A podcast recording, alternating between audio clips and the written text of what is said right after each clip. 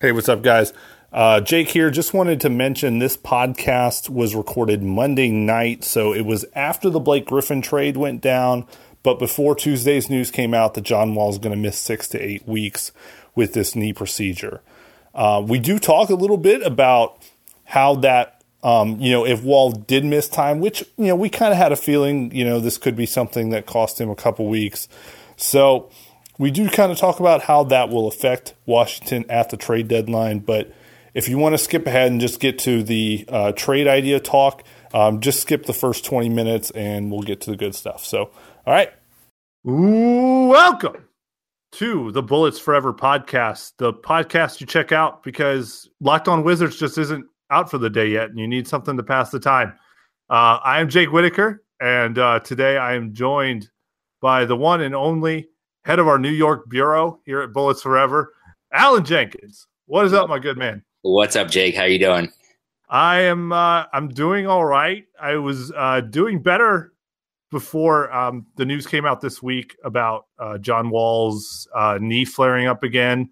I mean, frankly, I'm not too shocked considering how he played recently and just kind of, you know, when, when Wall is not hundred percent, um, there's just a really bad ripple effect um, throughout the team. And I think we saw that with that loss to Charlotte, with that loss to Dallas, and just kind of e- even in the Thunder game, the only reason that game was as competitive as it was is because one Beal was going bananas and Wall, you know, hit several threes that he probably wouldn't normally hit. But I mean, that that's kind of my take. What what where are you at with uh, John Wall right now?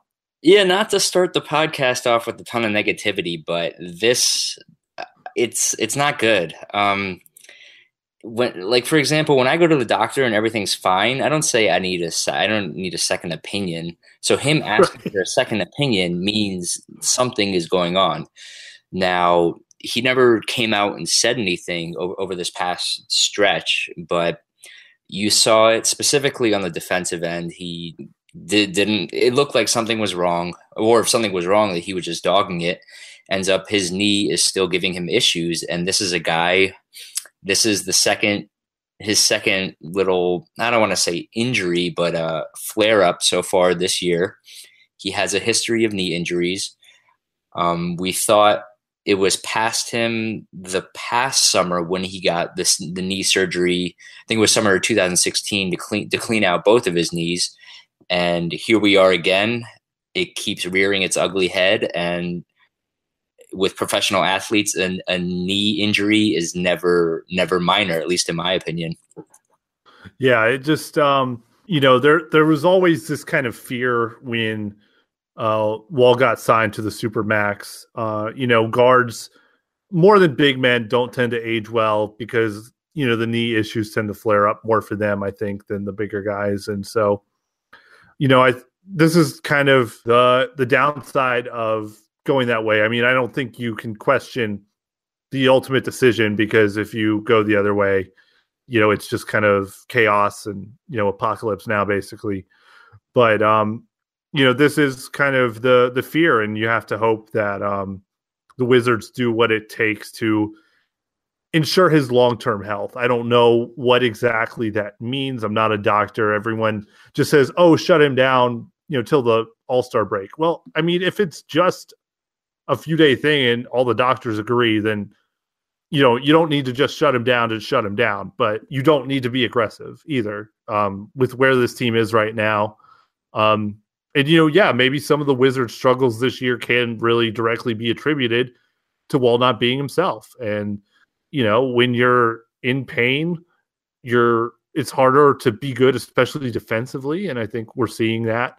Uh, not to excuse everything that he's done this season or anything that way, but you know, it, it does kind of make sense um, what he's going through and you know some of the struggles. So maybe there's some optimism that if he can get right, that it fixes things up and they can kind of get back to what they were. But yeah, and it kind of, kind of, explains everything. It explains him standing around on defense, being a spectator if the ball's not in his hands. It explains the defensive effort not being there on a consistent basis, except for when he's chasing down blocks. And it explains why he just he's been he's looked like a shell of himself pretty much for the entire season. So um, yeah, I agree. I don't think you shut him down just for the just for the sake of shutting him down. If the doctors say he's okay, then by all means let him play. Especially because there's some the, the schedule isn't getting easier for the Wizards. So, um, but yeah, I agree. This is this is not the the this is not something the Wizards need right now, considering no. the season hasn't been uh, you know roses and rainbows so far. Yeah, and uh, considering uh, we're recording this on a Monday night, so um, this is just hours after uh, the Blake Griffin trade. Um, a guy who was drafted number one a year before Wall and got dealt with four and a half years left on his deal. I mean, you're essentially looking at Wall being in that exact same position next year. And I'm not saying trade Wall. I'm not saying anyone's exploring that. And I think you know, in a lot of ways, Wall has meant a lot more to Washington than Los Angeles um, for with Blake Griffin. But at the same time, all I'm trying to say is things change really quickly, and um, you know, it's something that that this is a serious thing to monitor, um, whether or not this specific knee thing is serious. So, um, you know, hopefully all is well with that. But um, you know, real quickly, um, I know Saturday the the talk was bubbling up um, during that Hawks game because uh, the Wizards played really well, um, which I didn't find shocking at all. Because anytime you lose a star, you're going to have uh, guys bring their A game because they know uh, minutes are available. They know they all need to step up just to be competitive, and you know you've got two really good, well, not two really good backup point guards, but two backup point guards who know how to distribute the ball. So, not surprisingly, the Wizards had a lot of assists against a really bad team that does not play defense very well on the second night of a back to back. Um, I think, so, yeah. So it's, I, I, think people are trying to make that something more than it is, but, um, I mean, am I crazy or or is that or is there something to maybe the Wizards are just a better ball moving team without John Wall. So I think you're trying to go is this addition by subtraction? Is, is that the route you're trying to go or no? Um, I I mean I don't want to go that far because I I think that's just way too blasphemous. But is is all this extra quote unquote ball movement beneficial in the long term, or is it just something that looks good when the shots are going against the bad team? Yeah, I mean, the the best the best basketball teams in the NBA move the ball very well. Golden State, Boston, San Antonio, Houston. So yes, the ball movement is you would like to see this more more often. You know, when it's not ideal when Wall and Beal pound the ball into the floor, but at the same time, those guys need the ball in their hands. Now, do I think you're a little bit crazy saying that there's two viable options behind Wall? A little bit, um, right you know, let's give credit where credit's due. Satoransky and Tim Frazier, they had the opportunity with Wall out. Took advantage of it, combined for, I think, 21 assists. Frazier had 14, Satoransky 7, if I'm remembering correctly. But um, they took advantage of an opportunity against a bad Atlanta team, like you said, on the second half to a back to of a back to back. Those guys really aren't aren't shoot first. They're not looking for their shots. They're looking to get others involved but I would not buy into it too much. And if Wall, I think Wall is doubtful tomorrow night against Oklahoma City at home. So we are going to see the sequel of what the the Satoransky Frazier duo looks like against um, some better point guards. Let's put it that way. Yeah. And um, let's let's kind of let's pump the brakes before we before we say that there's two great options behind Wall. Right. I mean, and Satoransky, don't get me wrong, he's improved greatly. It's more so Frazier that I'm talking about here. Um, the 14 assists, very impressive. I think it was the most by a backup since Muggsy Bogues or something, yeah. some weird stat like that. Um, so give him credit, but what's I wouldn't buy too much into it. Okay, and I'm just gonna just gonna throw this out. Um, if you go, to, I'm on NBA.com right now. Um, teams with the highest percentage of assisted shots made, not most most made, but highest percentage of the shots that they actually make being assisted. Right. Number one is the Warriors, as you'd expect, because they're just a bananas team. Uh, number two is the 76ers. Number three is the Pelicans. Number four is the Atlanta Hawks. And number five is the Bulls. Okay, I would not so, expect that. yeah. So, I, I mean, I, I, think it's kind of a, a chicken and egg thing because the Hawks and Bulls just don't have guys who can create their own shots. So, you know, it's like, how else are you going to get a basket if someone is not setting you up? But um, yeah, I, I guess just at the end of the day, um, yeah, ball movement is crucial to having a good offense, but um, you can't just have ball movement and not have players who can get their own when they need to. And yeah. so I, I, think if you're just relying on Beal, um, eventually you're going to run into issues. And I know you covered a game um, about um, where the Wizards did not have John Wall, and it did not go well. Um, yeah, it's when what's what's called what's called the offense. What it is when Beal has the ball, he pounds it into the floor. Mm-hmm. The the Gortat pick and roll uh, two man game. They, they either run that, but if that doesn't work, he's not he's not really he doesn't drive to to to pass the ball. He's driving to score, which is fine. But for a point guard, I know he's not a point guard. You want your point guard driving not only to score but looking to set others up. You know, he he sometimes misses wide open guys for three. Wall does the same. He's forcing. He has been forcing it a little bit. He's missed some open open opportunities to kick it out for three. But it just seems like it seems like when Beal is running the offense, if the pick and roll isn't there, if the two man wink wink, I'm going back door with Gortat isn't there, then there's not a whole lot of movement.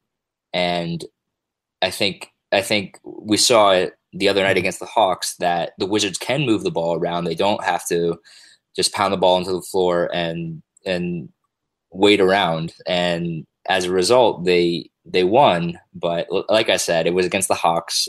It was nice to see, but it's it's more of those good to see moments. But let's see it against some of these better teams. Right. And and for those of you that uh, couldn't pick up on the cue, Alan recapped the uh, 47 point loss to the Jazz. Oh, I thought uh, there was the Jazz, there's the Hornets. There's yeah, there, there was a lot of bad ones, but I, I think the Jazz was the worst because you actually stayed up late for that, which was kind of like um, two birds with one stone, but like the opposite. Um, like like if you're the bird and you just get hit by two stones maybe or something but but um okay yeah so but yeah I, I, think the the thing that's especially frustrating when they run so much through Beal is that you know, Satoransky, even though he's a better three point shooter, um, you know, he's not a guy that teams are covering yet. It's still kind of a we'll let you shoot it, and if you hit it, you know, we'll just kind of take it for what it is. He's not like hitting Last them. Oubre. What? Last year's Oubre. Exactly. And I mean, you know, even though Satoransky's percentage is a lot better, it's just not the same. And so I, I, think teams are still willing to let that happen.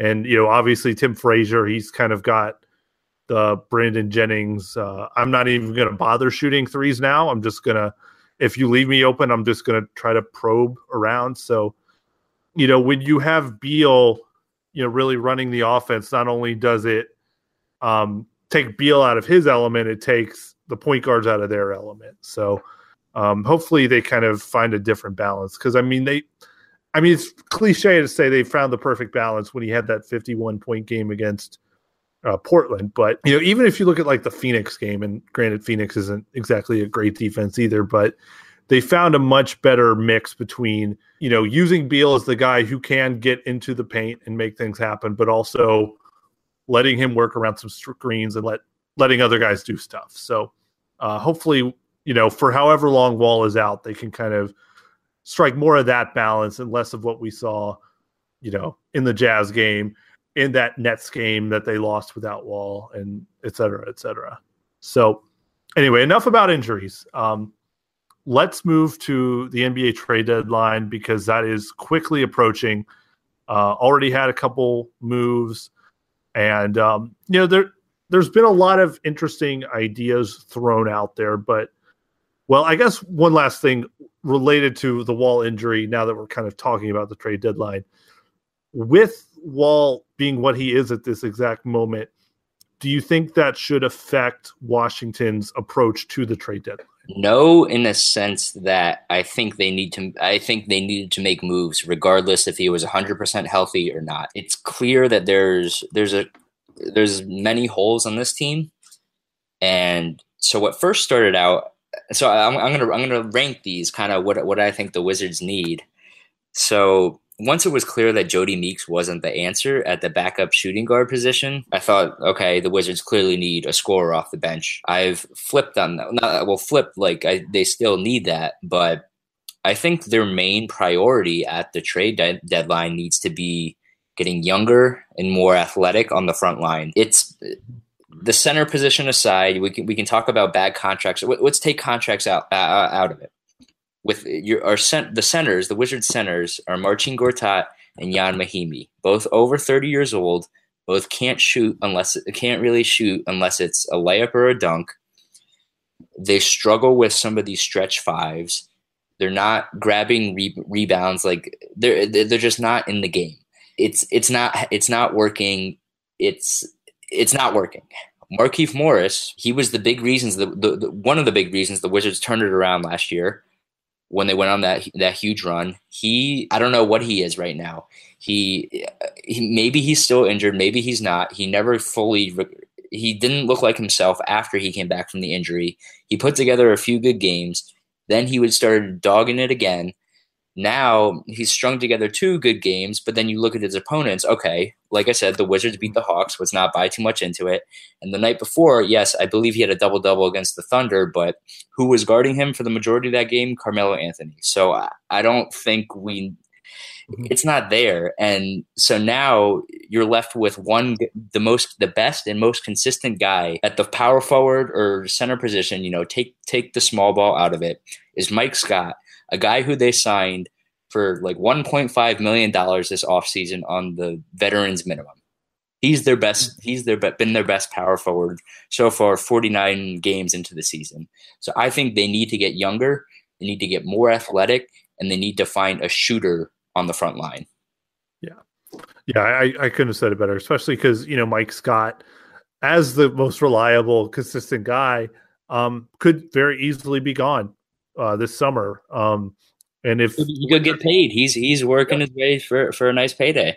Yeah, and I mean he's going to be right in that um, you know mid level range where, um, you know the Wizards can offer that to him, but so could other contending teams that maybe offer more minutes or a better shot at winning. And so, you know, when the Wizards can't really go above that, um, it creates issues because they don't have like the bird rights to give him like something even bigger. And, you know, even still, that could be problematic because, you know, Mike Scott is getting a little older himself. And, you know, you might kind of get Martell Webster um, by giving him a big deal just based off of, um, you know, one good shooting season. And what, and, and what happens if he doesn't shoot 66% from the field next year? Exactly. Then you're, you're just kind of stuck with like a, a Markieff Morris that's not as big, strong, or physical, and that's an issue. So yeah, I mean, I think long term, uh, definitely the biggest issue is um, addressing front court um, depth and age, and just trying to find some way to get some young legs in there that are not Chris McCullough, um, that uh, have a long term future here that can you know be beneficial. Um, doing that isn't going to be easy, but um, I, I, think that's the main thing. But I would say if there was a place to get a rental, it would be shooting guard. If for no other reason than right now, you know, Scott Brooks is like alternating which games Jody Meeks plays and which he doesn't, which is putting Beal in a position where he's playing, you know, 40, 45 minutes a game. And uh, unless we want Beal to be in the same position Wall's in two years from now, um, I think it would probably be good if they got him a competent shooting guard just to get through this season, even. Um, so he's not playing that kind of minute load because otherwise, you know, you're just going to run him into the ground to be, you know, maybe the fourth best team in the East, and I, I don't think that's really optimal. Yeah, you hit the nail on the head. And while we're at it, I'll throw another position in there: small forward. Yeah. If Otto Porter, if this hip, if this hip keeps bothering him, and Kelly Oubre now and Porter has to miss time, the Wizards don't have any depth at small forward. They. Oubre has to start. There's no there's no youth. There's no flexibility. Scott Brooks looks down the bench. There's nobody there, and there that's that's three positions really that the at the Wizards. I guess four real uh, the backup backup for shooting guard that there are some major major issues should one of these players you know knock on wood have a bad injury mm-hmm. or a, ling- a, lingering injury even yeah. for, for, that matter mm-hmm. So that actually kind of brings us into um, our next segment, which is just um, a collection of random trade ideas that I've uh, found on the internet or thought of myself, which um, I'm going to have you rate one to 10 based on uh, how much you like them. One being uh, absolutely awful, don't even mention it again. And 10 being um, I would give my left kidney to make it happen. Deal. Yeah. Um, um, uh, disclaimer for anyone under 18 listening do not give away your kidneys. Whoever collects them cannot be trusted, and they will probably try to take other organs from you. Just keep that in mind. Anyway, um, so the first trade I got actually came from the Dunked On podcast, which does a mock trade deadline uh, podcast every year. And uh, they did one deal involving Washington. Uh, it involves Memphis. Uh, basically, Washington would get Tyreke Evans and James Ennis, and Memphis would get Washington's first round pick, Jason Smith, Jody Meeks, Chris McCullough, and Sheldon Mac. And basically, that trade, you know, you get bench depth and you effectively get under the tax this season, other than one other minor move. You know, you could just probably dump Tim Frazier somewhere to get under and you'd be set. Yeah, so I would I would say it's about a six. Uh, I like Tyreke Evans. I like the wing depth there. Once again, he's one of those guys who needs who needs the ball in his hands.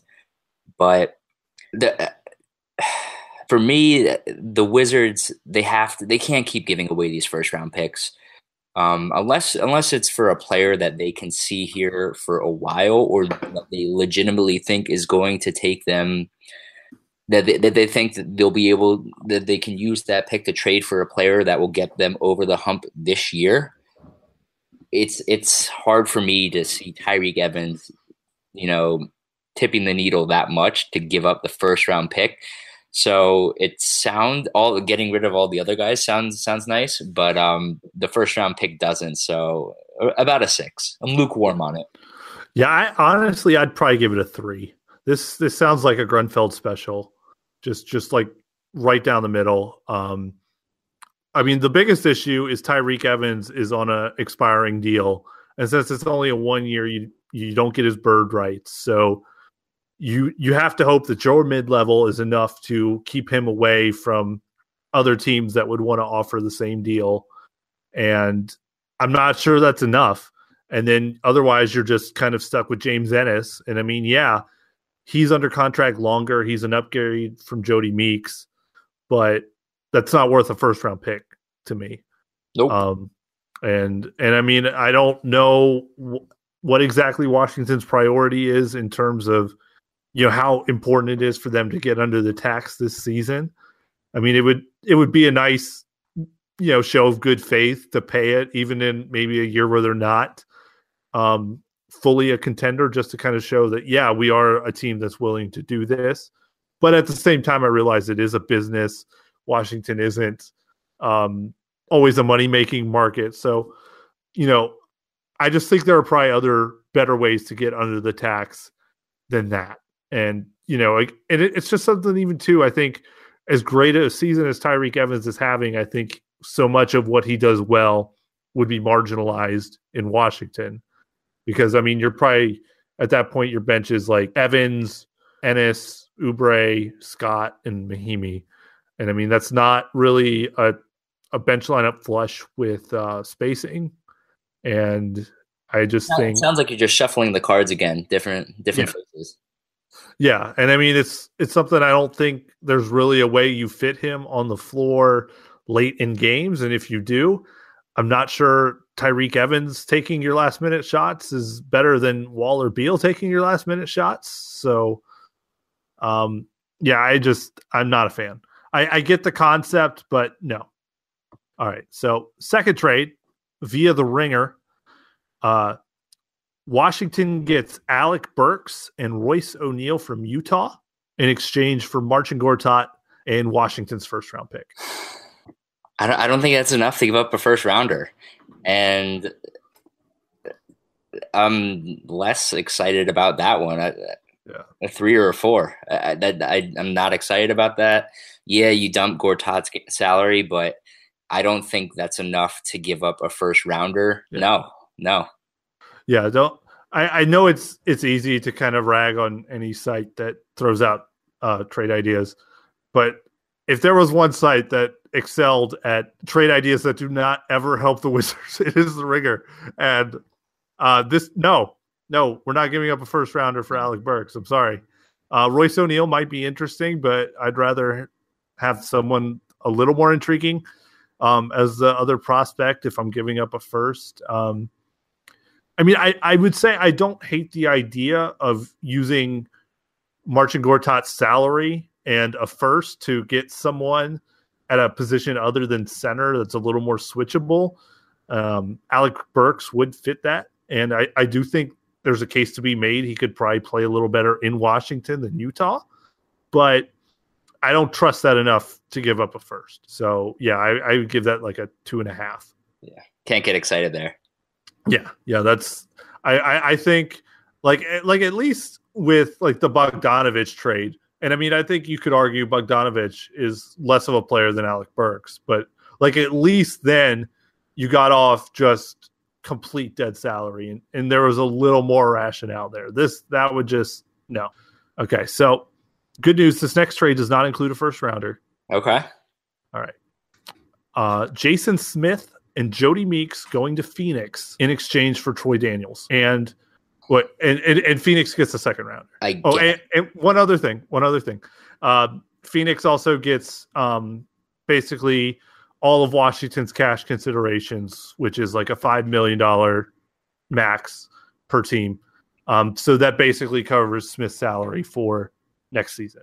Yeah, I mean, this is this just sounds like another one of those shuffle the decks. What let's see if a new guy in a different situation can can turn things around. 8.7 points per game, 43% shooting. Yeah, it's definitely it's it's an upgrade. Um it's an upgrade. It sounds like an upgrade. It's an upgrade over Meeks, that's for sure. You said Smith and Smith, Smith and Meeks. Smith Meeks in the second rounder for Daniels and that gets you out of the tax and you know a better Meeks. Yeah, so this is actually now that I'm now that I'm looking at his numbers, they're a little bit better than Troy Daniels. They're a little bit better than I thought it would be. I'm still I'm not getting excited. I'm not doing laps around the block or anything like that, but the second rounder holds little to no value. If you can get Smith off the books, he doesn't have that big of a salary. If you get Meeks, it's obviously that's not working out. I'm going with six and a half. Yeah, yeah, I, I, think that's that's that's about where I'd be too. It's not it's not a sexy trade, but it kind of you know gets off some money that you're not really using, and it gets you a little more production to kind of um, give you that injury protection on Beal so that he's not playing all those crazy minutes. Because I mean, I, I think with the way that bench is constructed, you really just need a guy at shooting guard who could make shots. If he could play defense, that's nice. I'm not convinced Troy Daniels can really do that, but at least at least he holds people accountable on the other end. And you've got Satoransky and Oubre who can kind of pick up the slack, and then you just kind of hide Daniels on whoever your worst perimeter guy is. So, I, yeah, I it's like a six or a seven. It's I don't love it, but it's it's something. It's a trade. It's a yeah change of scenery. Hopefully, yes and hopefully you know it's not it's something I, I mean, I think the biggest thing with Meeks is just he just doesn't get the separation he used to on those shots. Like his form still looks fine. I think it's just he has to rush it a little more because he's not getting clear. And so, you know, hopefully Daniels, if you could kind of just plug him into that same spot and hopefully just kind of get a little better result. Yeah. So with Meeks, I slightly disagree. I would say I think he gets pretty good looks, to be honest. Um, you know, obviously coming off of screens isn't coming off of his screens, especially when he's curling to his right. right. Put he just the way he shoots the ball puts him at a disadvantage because he kind of he shoots it from his hip. So curling to the left, that he, he would get a better look that way. But I think he gets decent looks. I just think it's more of a it's Eh, he's just having a season where his shots aren't falling, and that happens for guys. And you can't really chalk it up to oh he's old. Oh, his his form is off, or this, that, the other. I just think he's just having a down season.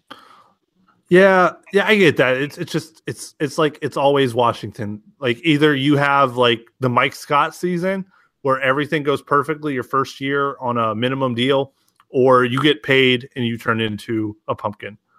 Yeah, and that's it's and and we're and we're we're watching both both both ends yes. happen right before our eyes. Right, and you know, of course, the irony is that um, Meeks probably should have gotten Mike Scott's deal, and Mike Scott should have gotten Jodie Meeks' deal, and things would be so much better right now. But they're not, and so yeah. All right, trade number four: Markieff Morris, Jason Smith, and Washington's first round pick going to Chicago for Nikola Mirotic and Quincy Pondexter uh, Pondexter is coming off the books this season. Now we get now things are getting interesting. Remind me again, and Mirotic has one year after this year. Yes, which is technically a team option, and technically the Bulls would have to exercise that team option as part of the trade, I believe, just to make it happen. But it, of course, Mirotic is going to want that because you know he wants out of Chicago. So right, right. By the way, this feels very on brand for uh, for Ernie. Yes, for, for, for we, we, are keeping things very on brand tonight. You know this. Oh gosh, I really, really, really don't want to get rid of that first round pick unless it's for a guy that I think really moves the needle. And I don't think Mirotic really moves the needle, mm-hmm. but he would be perfect if everybody's healthy plugging him at the five as they close out the games in small ball, starting him at the four. You know, obviously he's not as he he's not a, he's not a great defender. He's not as physical as Morris, but he knocks down threes at a higher rate. He can he's a much better scorer than Morris. Yeah, he floats around the three point arc uh, a little too much, I would say. I would like to see him do, do a little bit more down low, but I guess it's not really his game. You know, it, it feels like a very wizard wizardy trade, and you know, I think you convinced me. Um, I would do that. I wouldn't be so thrilled, but I would be I would be okay with it. I, I would feel good about it. I would give it a seven. Okay, I I honestly I I'm probably more of like a a five on it. I, I just my my thing is not so much. I I agree. I think he opens things up offensively and he kind of gets the Wizards away from just like their weird habit of giving Morris uh, more shots than he needs. Even though his shots are way down this season, it, it still feels like half of the shots he takes are not the right ones. Um, so I mean, I think from an offensive perspective, he's a big help, and I think you know a change of scenery would do him good. But at the same time, you know, by doing that, you're you're essentially locking in to paying him um, uh, two seasons from now, uh, when he's going to be 28, same age Morris is now, and I, I think you're just kind of locking yourself into a bad deal down the road. And at that point, I'd rather just take that first rounder who would be in the NBA for a season and hope that you're at a better spot. You might not be, but you might. I mean, Kyle Kuzma was drafted uh, fairly late in the first round. You might yep. find a guy like him. And you know, there's only going to be more of these athletic hybrid big men coming out as you know college and high school and AAU prepares them more for that. So I get for me, it's like I'd rather pay Mirotic uh, at the end of next summer than Markieff Morris, but I'd I'd rather wait and see what I could use Morris as an expiring contract to fetch uh, this time next year rather than just rush into something now. Fair enough. So okay, now we're going to get a little spicier now. Okay, I've, I've, uh, I've been waiting for this. Th- this isn't the spiciest one, but spicier. Uh, the Clippers get Marcin Gortat, Jason Smith, Tim Frazier, and Washington's first and second rounders for DeAndre Jordan. That's it. It's a 10. Yes. Okay. um, okay. DeAndre Jordan would be perfect in this offense. He, all he has to do, and he's he's leading the league again in field goal shooting percentage, I believe. He just has to dunk the ball. They don't need to run. They need to run next to no plays for him. So essentially, it's the Marcin Gortat offense. You know, they don't even give him the ball two, three times in the post a game. That's fine. On defense, you have a guy who's proven to be a rim protector, who has these, who has nights where he can grab 15, 18 rebounds a game and and he can spread things out. Like the Wizards, a, a Wall, Beal, Porter, Oubre, DeAndre Jordan lineup down to close the game out. That's pretty scary. Uh, obviously, his free throw shooting is a little bit of a cause for concern whether you can keep him on the floor late. But outside of that, I, yeah, I, I'm doing that okay. 10 times out of 10. Now, let me throw two slight variations on this. Okay in the first variation, the Clippers come back and they say, "We don't want your second round pick. We want Kelly Oubre." Do you still do the deal? And and I still have to give up the I still have to give up the first rounder, but I can keep the second. Right. No, because then I think you're giving up too much youth. I think you're giving up too much length, and at at some point, the Wizards in the because they're going to have to assuming DeAndre Jordan opts in next year, he can he can opt out. So this could mm-hmm. potentially be a rental, but the center market isn't going to get isn't going to be in his favor. So I think he's going to opt in.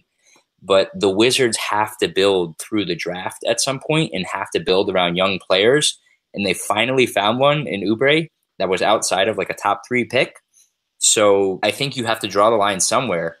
And yeah, I I it's it's not even so much that I think that Oubre is going to be this amazing player, turn into an all star or whatnot. But I just think you have to hold on to your assets while you have them, and you have to get younger and get more athletic at some point. And getting rid of him, you're you're going all in on your starting five again, and your bench is just as thin, if not thinner, than it was before. So I, if if it's Oubre, I'm saying no. If it's the the first trade, I'm I'm all in.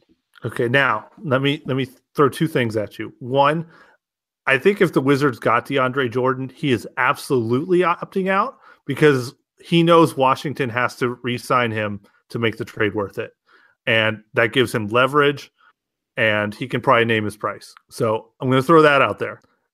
Number two, let's say the Wizards say no to Oubre, and the Clippers come back and say, okay, then we want your 2020 first round pick as well because you can't take your 2019 because of the Stepien rule. So two firsts, Tim Frazier, Jason Smith, Marcin Gortat for DeAndre Jordan. No, I think that's too much. I think the second the second first round or, or, the 2020 first round pick. I just think I, I think that's too much. Like uh, the Wizards can't keep mortgaging away these picks. You, you have to draw the line at some point. It's it's already caught up to them. One first round pick, okay but a, another future, no. Especially, especially if you if you think DeAndre Jordan's going to hold potentially hold the Wizards hostage and opt out, and and make them ante up, then no. Yeah, I, I just feel like when you say the Wizards can't keep leveraging their future, someone's just saying "hold my beer," but that's that's another um, discussion for another day. Um, yeah, I mean, I, I think and I think that's kind of where the rubber hits the road here. I think anything more than one first rounder uh, for Jordan is too much. Maybe not in a vacuum, but from the Wizards' perspective, and that's kind of the issue. Is just they're so strapped for young assets as it is, and I think in I, I think what this exercise shows us too is that Oubre is worth more than a first round pick in um, these kind of trade ideas. Um, you know, at least Washington's first round pick, which you know was probably going to be late teens, early twenties. Um, you know, especially considering Washington's best lineups this year have generally had Oubre in them, even though I, I'm not sure a lot of the advanced metrics would say Oubre is one of the Wizards' five best players. He's generally a part of their best five man lineups. And considering his age and you know how little else there is in the cupboard, you just you need something more than DeAndre Jordan, which sounds blasphemous because he's been an all NBA player, but yeah, you need more than DeAndre Jordan to give up Kelly Oubre. So yeah, I mean I think if the Wizards could get that deal with Gortat Smith, Frazier, and a first and a second rounder, I think that's a home run. Um, you know, I would the two second, I mean the two first, I think that's I'm with you. I'd probably draw the line in the sand there, but you know, considering the Wizards uh, track record, I mean, they're probably going to trade that 20, 21st at some point anyway. You might as well get the guy you want, uh, then, you know, let, you know, trade it for whatever bad deal you want to get out of later anyway. So, but yeah. So now I'm going to um, put on my hazmat suit and go into uh, the nuclear room for the most nuclear of all trades. Kind of nervous here. Yes, you should be because um, this is the one that's going to blow your head. Um, I I shared it with another person at the site earlier just hit, to get his thoughts, and he said, you, you know, like I need like 10 minutes to think about this because it's it gets weird. All right. Washington receives JJ Redick, Amir Johnson, and Richaun Holmes, as well as the pick um, coming to Philadelphia um, that Boston does not receive from the Markelle Fultz trade, um, which is either going to be the Lakers pick, the Kings pick, or their own pick, um, whichever one you know, there's a lot of weird protections. Lakers, the but just are there are there uh, okay. Okay. Yeah, so you're basically looking at something in the lottery or right outside the lottery. I was gonna say I like the Lakers or Kings pick. Yeah. Just remember it's I'm gonna try to spell out the protections right now and they will not make sense, but okay. The future first round pick that Boston is getting from Philadelphia will be the Lakers first round pick if it's two through five in this year's draft. Yep. If it's number one or number six, the Sixers will instead give the Celtics the right to the Kings pick or the Sixers pick, whichever is better. So, what I am proposing is that if the Celtics get the Lakers pick, that the Wizards then get the Kings pick as part of this trade, or the Sixers pick, depending on how it falls. Now, let me tell you who Philadelphia is getting. They're getting Ian Mahinmi and Bradley Beal. So before before you react, keep in mind Redick and Amir are on one year deals. Yep. You can let them go this summer. Richaun Holmes is a nice developing young big man.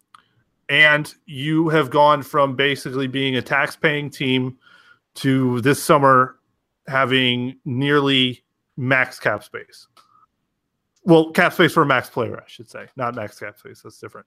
But not that I'm saying the Wizards would make a run at um, Demarcus Cousins or any max player, but if you wanted to really shake things up and you just think there's something messed up to the core with this team, this is the way to do it. So I'm not opposed. I'm not opposed to blowing.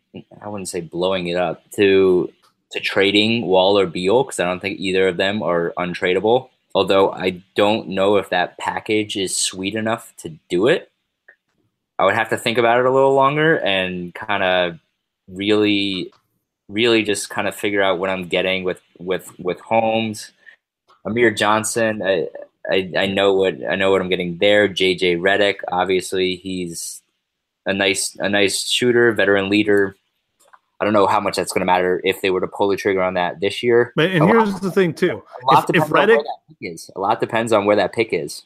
Yeah, and I mean the thing is, if if Redick and Amir play well in Washington, you could just keep them. Right, but JJ Redick's on a one year deal, isn't he? Right, but because his salary is so bloated, you know, because he just got the one year balloon.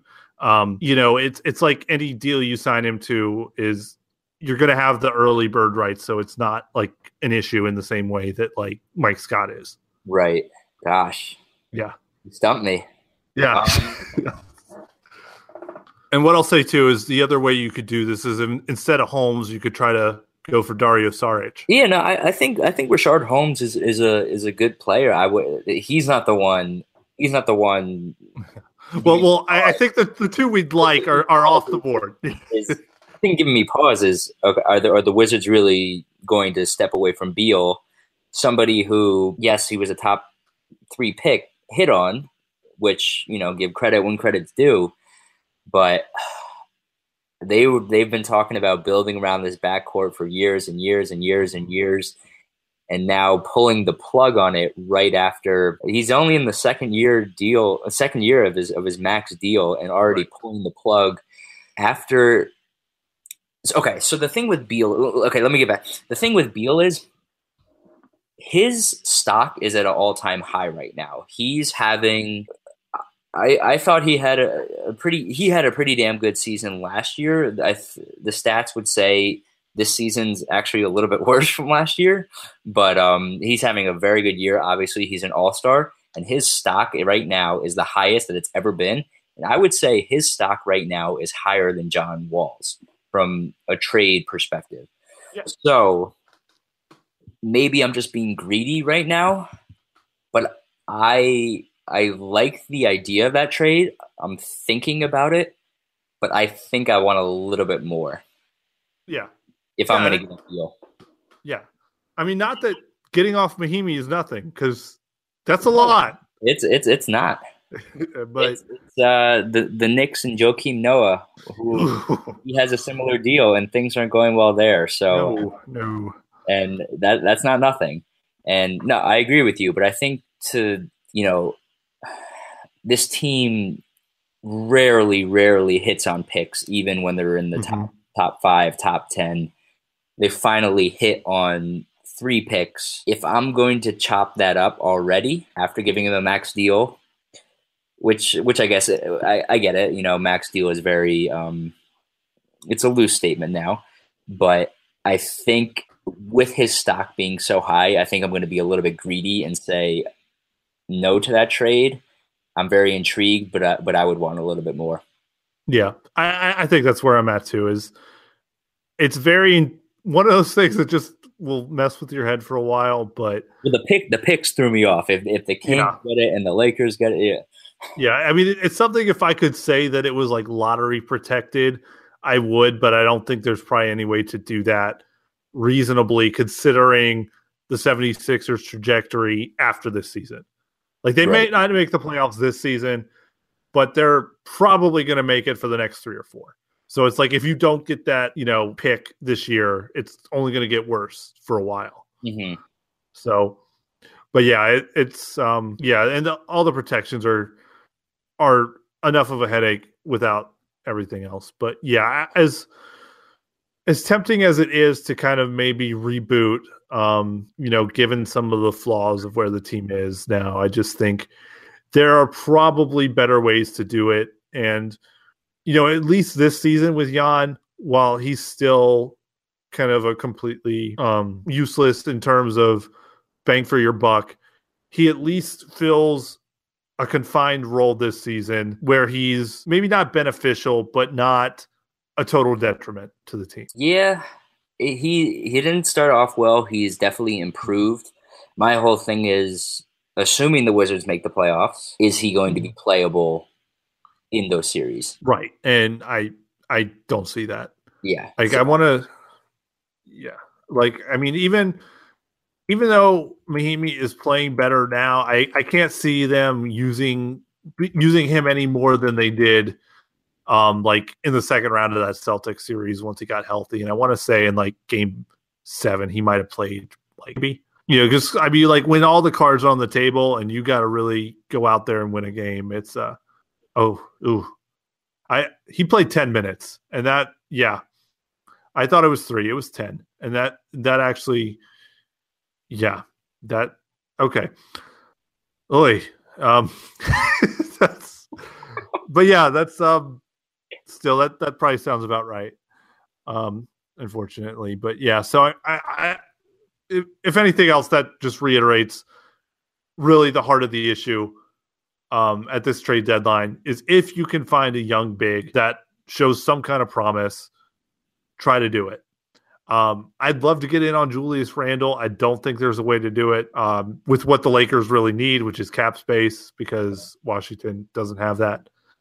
Um, Nerlens Noel is kind of interesting, but I don't see the point in giving up draft assets when you could probably just try to sign him on the cheap this summer because I I don't think Dallas is keeping him. So yeah, it's things have not worked out there either.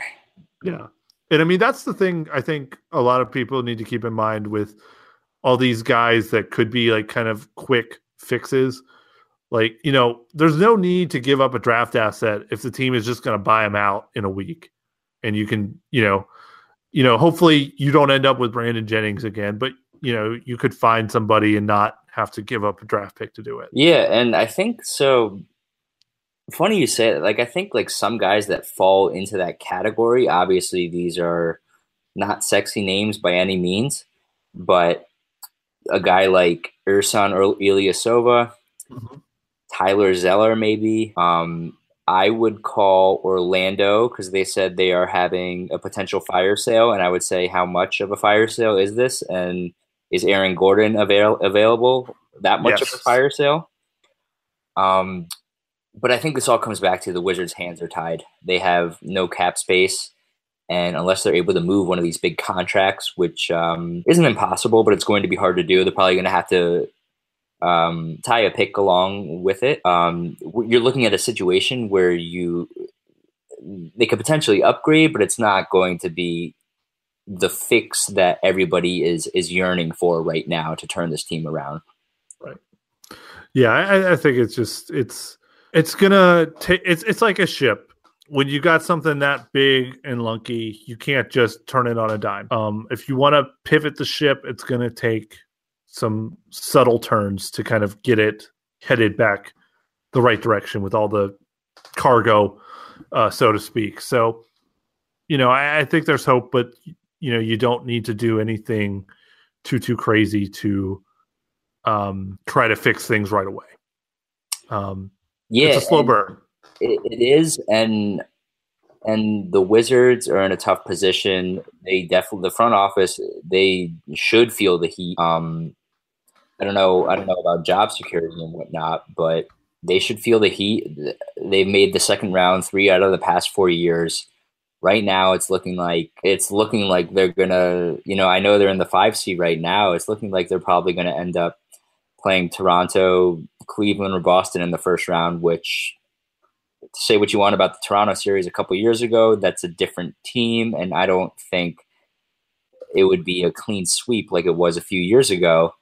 And the Wizards might might see themselves find themselves as an early out. So I think the the front office is feeling the pressure, and whether they really make the smart decision or not, I kind of have a hunch that there's there's going to be a pretty decent sized deal that goes down come trade deadline.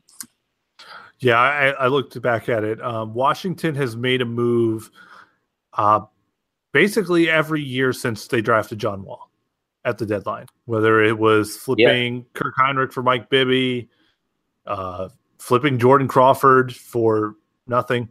Uh, you know, there's there's always been some kind of a move, but now that they've gotten past kind of, I guess, the big hurdle of convincing John Wall to stay, which you know is still kind of a weird victory in some sense, even though we kind of spent a lot of time talking about how that deal might go badly. At least they don't have to operate from a position of paranoia about him leaving. It could be worse. It's the Cavs yeah. situation is is worse yes. with, with LeBron and having to build a team, not knowing if your star player is going to be there. So right. yeah, it's it's you're you're right in that in that sense. So like now they can say, "Hey, I'm sorry, John Wall, if you don't like the move that we're making right now, but two years from now, this team will be a lot better." Um, and no, you maybe you don't do that nuclear Philadelphia trade because I mean, who knows if the 76ers even do that? They might rather take the chance they can sign LeBron or whatever, then you know get Bradley Beal. Um, but you know it, it's you can be a little more long term in your thinking now than you were last summer and the years before because you know that your guys aren't going anywhere. So uh, we'll see how that plays out. But any last thoughts on the team? I do. The, I have a lot of thoughts on this team. I guess the the main thing is that um, man, I, I just wish they would they would get out of this flip the switch mode. Mm-hmm. They're not a flip the switch team. They have no right to be bored at the 40, uh, 49, 50 game mark. We're not even at the All Star break. They have no right to be bored already, and they're not a flip the switch team. When you think flip the switch teams, you think you think uh, the Cavs, who have drama every year. Come playoff time, they're fine. The Warriors, a little bit. You know, they're they're they've gone to three three straight finals. Maybe they're getting. I say they're getting bored. They're forty and ten, but you know, when you go 73 and 9 a couple years ago, it makes a difference. You know, you, those old Miami Heat teams, not not right away, but uh, the third and fourth year, they were losing games. The Celtics, after they won that championship. And the thing with those teams, they could all hang their hat on defense. And ever since Randy Wittman got fired, the Wizards don't play defense at as high of a level as they should and as they clearly could have. And you can't flip the switch unless you can fall back on defense. Because remember, when the playoffs come, possessions get sh- they get shrunk, the game gets shrunk shrunken, the score is lower, and if you can't lock down on defense, it's not going to happen. So my main thing with the Wizards right now is figure it out on defense. They just scored 129 points uh, uh, again. It was against Atlanta on the road without John Wall. They they can score. But can they lock down on defense? And can they do it every single night, even when their shot's not falling? That's the main thing that I want to see from this team. Are we going to see it? Who knows? But that's my final thought. It's been very interesting that the Wizards' three point defense has been oddly good, but I think it's come at the expense of their paint defense, which has been kind of abysmal all year, especially in that uh, Thunder loss last Thursday. But um, I guess my gripe or my pet peeve with um, maybe not so much the team, but just kind of everyone's line of thinking right now is that it has to be Otto or Oubre as the future at the wing, and I don't get that when everyone is moving to having a lot of versatile perimeter players. Um, there's plenty of room for both of them to play, and usually their best lineups have both of them. And you know, say what you want about Otto's struggles this season. Uh, Otto, at his worst, is still probably better than Markieff Morris this season. And so I don't get the urgency to move him when you could move Markieff, play Otto at the four, and just be better. So, um, yeah, so I guess my nutshell and probably a, a, take that no one will be surprised in is uh, don't trade don't trade Otto. He's young and he's pretty good. Don't trade him. And he can veto the trade this year. Yes. So again, don't trade him. He, he probably doesn't want to go. He he's basically all his adult life he spent in Washington. Why would you want to move? Um, especially if you know you're getting dealt to uh, you know whatever New Orleans. I mean, he wouldn't know what to do in New Orleans. He's Otto Porter. He just, you know, he just looks at pictures of cars and fashion things on Instagram. He he doesn't need to go to New Orleans for that. Is he so, good? Fo- I, I don't follow him on Instagram. Is he a good follow? He's an interesting follow because he's been uncorrupted by Twitter. That's so. I was going to say because he, he's not on Twitter every time. Every time on TV when they when they announce the starting lineups and they have everybody's handle, he uh, he avoided avoided the sometimes black hole that is Twitter. Yeah, like just to give you a quick idea of his um, Instagram post, his last picture of him is riding a bike. Like a motorcycle or a bike? Like an actual bike with like a basket in it. It, it looks like one of those um, ride sharing bikes. Okay, where yeah, you yeah. you know you like drop it off at a place and then you can just pick one up somewhere yeah, else. Sure, sure. Um, there's one where he's sitting on his kitchen counter with um, like a, what looks like a basket of oranges um, and then a picture of him standing by a Christmas tree. So okay. um, he's a He's a lively guy. Yeah. So um, yeah, so he wouldn't have anything to do in New Orleans, I guess is what I'm saying. So just keep him in Washington. He's fine. Um, so with that, uh, Alan, I thank you for uh, dealing with my um, mind-numbing trade analysis of trades that have not happened yet. You made, you made me think. You made me think, especially especially the last one. Yeah, that uh, I mean, hopefully it it never gets to that point. I, I think that's one of those trades that's just too scary and weird to ever actually happen. But at the same time, we just saw Blake Griffin got traded to the Pistons, so anything weird can happen and probably will at some point. But hopefully not tonight. So, um, with that, we will bid you adieu, and uh, don't forget to unplug your crockpots. Bye.